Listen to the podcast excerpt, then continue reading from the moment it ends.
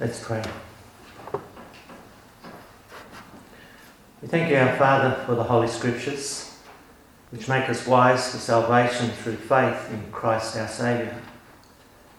Grant us so to receive your word, that as your servants we may be thoroughly equipped for every good work. In Christ Jesus our Lord. Amen. At some point late in Paul's ministry, he briefly visited the Isle of Crete in the Mediterranean Sea. And there, working with Titus, he preached the gospel.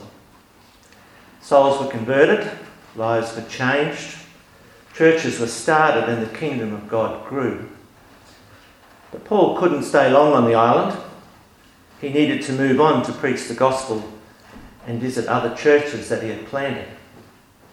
And he did this before the church in Crete was strong and well established. So his plan was to leave Titus to finish the task.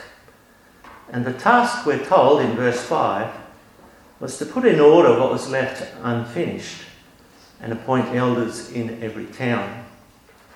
The need for this was urgent because the church was being misled by false teachers. In verse 10, Paul describes these false teachers as rebellious people, full of meaningless talk and deception.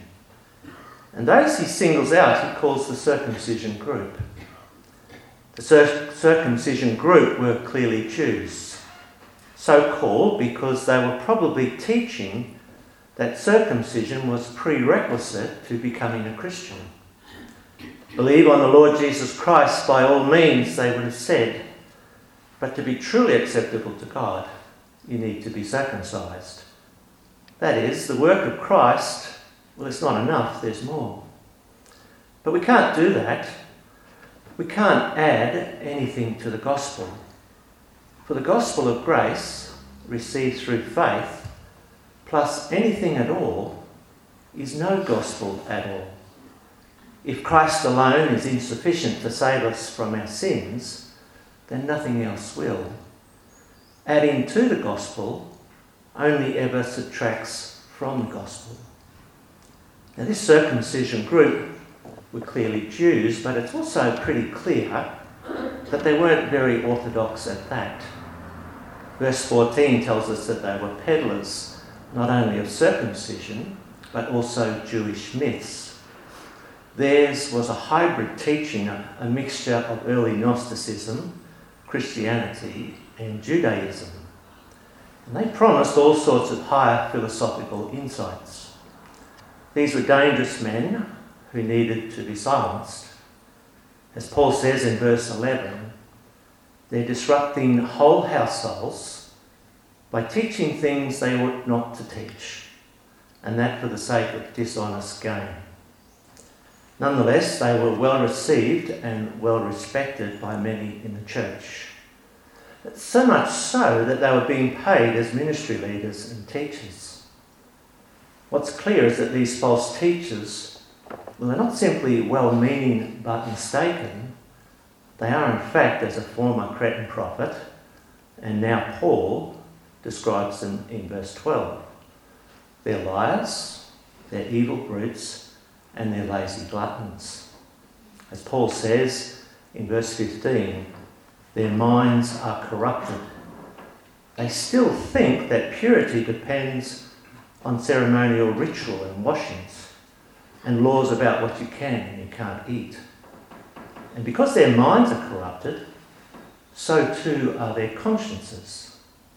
They'd lost the ability to make correct moral judgments. They were unable to make true distinctions between good and evil. They had failed the test of character. But they also failed the test of conduct. Have a look at verse 16. They publicly confess, confess that they knew God, that they were fully informed about God, and were in intimate relationship with God. But despite their claims, their actions were evil, for by their actions they denied God. They were detestable because of their hypocrisy, they were disobedient to the moral law, and they were unfit for doing anything good. And yet these were the leaders in the church. These were the men who simply filled the vacuum when Paul left. These were the ministers that the church was paying to teach and to preach. Is it any wonder that Paul can say to Titus, You need to put things in order, you need to appoint elders? And unlike the false teachers, the elders were to be godly men. By their conduct, they were to lead by example. Have a look from verse 6. An elder is to be blameless. Now, that doesn't mean he's perfect, but it does mean that his reputation in the church and the community needs to be irreproachable. What that looks like in practice, Paul describes in the verses that follow. It means that married elders are to be faithful husbands, loving fathers, and men who manage their families with courage and strength and godliness. At verse 7, they're not to be overbearing, arrogantly disregarding the interests of others in order to please themselves. They're not to be quick tempered, readily yielding to anger. They're not to be drunkards or violent. They're not to use their office to pursue dishonest gain more positively, they are to be hospitable. Uh, literally, to be hospitable is to be a lover of strangers, welcomers of the poor, the widows, the orphans, and the aliens in their midst. Verse 8 Elders are to love what is good and be self controlled, an uncommon virtue in Crete, it would seem. Towards the world, appointed elders were to conduct themselves uprightly, according to the standards of the gospel. Towards God, they are to be holy. Towards themselves, they're to be disciplined, in control of their bodily appetites and their passions. The final characteristic of elders is in verse 9. And it says that leaders in the church should be doctrinally fit. That is, they should be holding firmly to the trustworthy message as it has been taught. And the trustworthy message is the apostolic message of the cross. And that's a message that can't be improved upon. It can't be added to, and nor can it be adjusted in any way. To be unfaithful to that message should disqualify anyone from leadership in God's church. And if leaders in the church are doctrinally sound, then their ministry will be an encouragement to the faithful and a refutation of false teaching. Now, it's easy to see how sound doctrine might refute error, but it's not so obvious that sound doctrine can be an encouragement. For often, doctrine is regarded as merely an academic pursuit, something like systematic theology. Interesting to some, perhaps, but unrelated to the daily grind of life. But it shouldn't be so. Having correct doctrine may sound technical and academic, but in reality, it's the truth of the trustworthy message that brings life and peace and joy. And that's not going to happen if we get the message wrong. If we think that the gospel message is do your best, perform your religious duties, and hope that you've done enough to please God, well, that's not going to bring us life and peace and joy. Uh, that's not a message of life, that's a message of death. Because it makes the gospel to be about us and it's not a message of peace, but of turmoil. Because it makes the gospel to be a performance in which we're the stars who can never quite shine bright enough. And it's not a message of joy, but of despair. Because it makes the gospel to be a message about standing tall to reach God and not recognizing that He's already stooped low to reach us. when we get the gospel wrong, it will very likely build us up with pride, and just as likely, it will crush us with anguish and doubt. What a false gospel can never do is change our lives. A false message of hope will never transform us into the image of Christ with ever increasing glory which comes from the Lord, who is the Spirit. Having sound doctrine, therefore, is really, really important. It not only encourages and brings life, it also protects by refuting error. Sound doctrine exposes false teachers and counterfeits. Uh, did you know that in banks that they don't train their staff to recognise counterfeit notes by simply studying the fakes? Uh, the fakes become most immediately obvious when the bank tellers are most familiar with the real notes and coins. I guess in the same way, the best way to recognise false teaching is to be really familiar with sound doctrine. When we know God's word well, we'll recognise false teaching when we hear it. So important is sound doctrine to the life and health of the church uh, that Paul lays down a foundational theology right at the beginning of his letter to Titus. So when he describes himself in verse 1, he says that he's a servant of God and an apostle of Jesus Christ. As a servant, he works under the authority of God. As an apostle, he teaches with the authority of God and Jesus Christ. And because apostolic authority is given by God and Christ Jesus, then we recognize the apostolic writings of the New Testament as the written Word of God. The trustworthy message that elders hold on to firmly is the message of the apostles and the prophets, the message of the New and the Old Testaments, the message of the whole Bible from Genesis to Revelation. That's our written authority that that's the standard by which we judge all teaching. That's the standard by which we judge all other authority. So if I or any other teacher of the Bible preach or teach to you as doctrine what's contrary to the Bible or in addition to the Bible, then it's important that such teaching be challenged and, if necessary, refuted. And the reason that Paul's been sent by God and the Lord Jesus Christ to preach the trustworthy message is, as he says in verse 1, for the faith of God's elect and the knowledge of the truth. And that's the appropriate response to the gospel. That is both faith and understanding.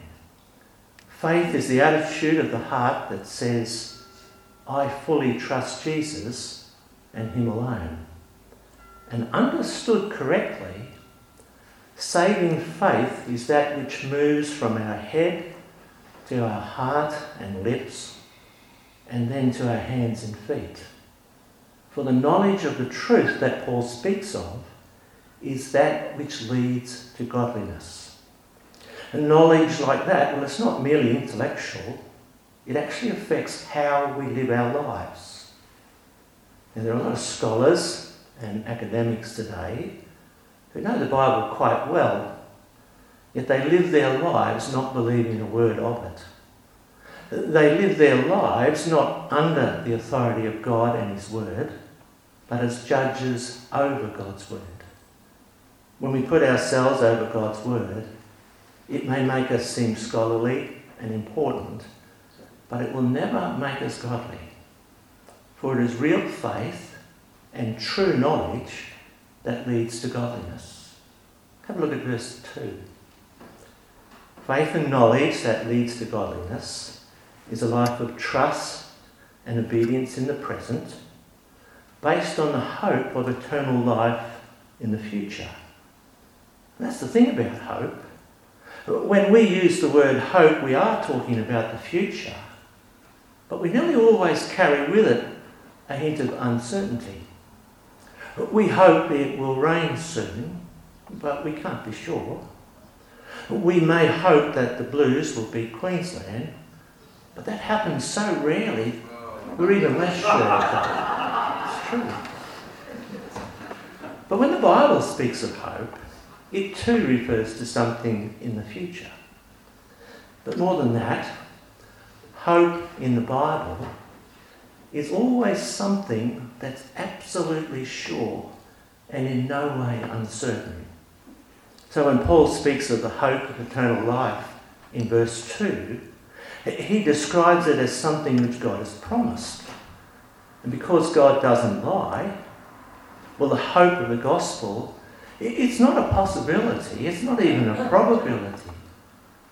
Our hope of eternal life is a certainty, and it's absolutely certain because it's guaranteed by God. And the promises of God are grounded in his eternal purposes, as Paul says, before the beginning of time. And at just the right time, in a season appointed by him, Paul says in verse 3 God brought his word to light through the preaching of the trustworthy message of the gospel. And it was a message entrusted to Paul by the command of God our Saviour.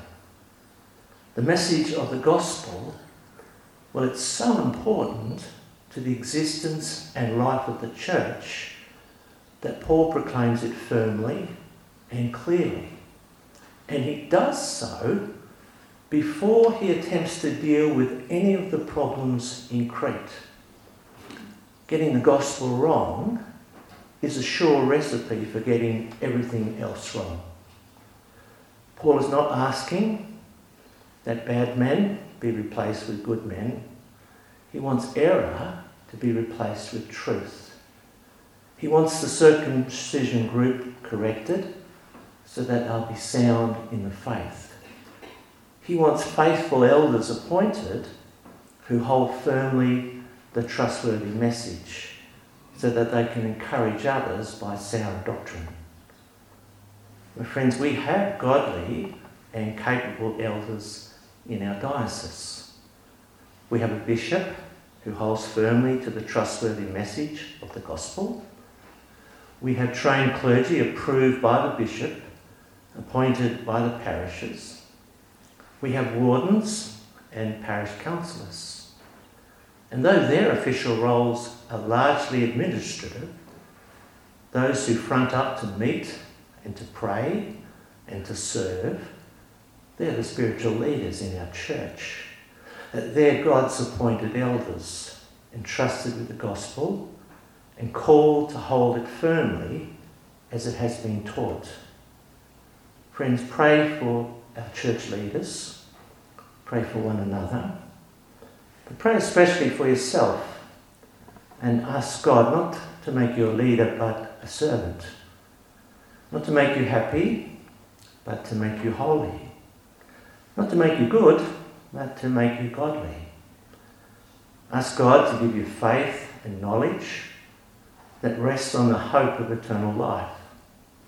And finally, ask God to make you a servant of the gospel, faithfully living and proclaiming its trustworthy message as you have been taught. Do this, and we shall grow in our faith, and God's church in Inverell shall be built up to the full measure of the stature of Christ.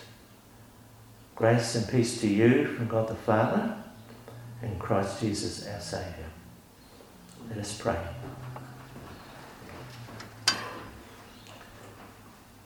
We thank you, our Father, that you have called us to be your servants and disciples. Thank you that you've given to us faith to trust you, knowledge that leads to godliness, and the hope of eternal life grounded in your eternal purposes in Christ Jesus our Lord. Help us to love you more and more by trusting you for every circumstance in our life. Help us to know you more and more by reading your word and obeying your will. Give to us a clear understanding of the gospel so that we might resist the temptation to ritual and dead works. Encourage us and challenge us with your word of truth so that having received Christ Jesus as Lord, we might continue to live our lives in Him, rooted and built up in Him, strengthened in the faith as we have been taught, and overflowing with thankfulness through Jesus Christ our Lord. Amen.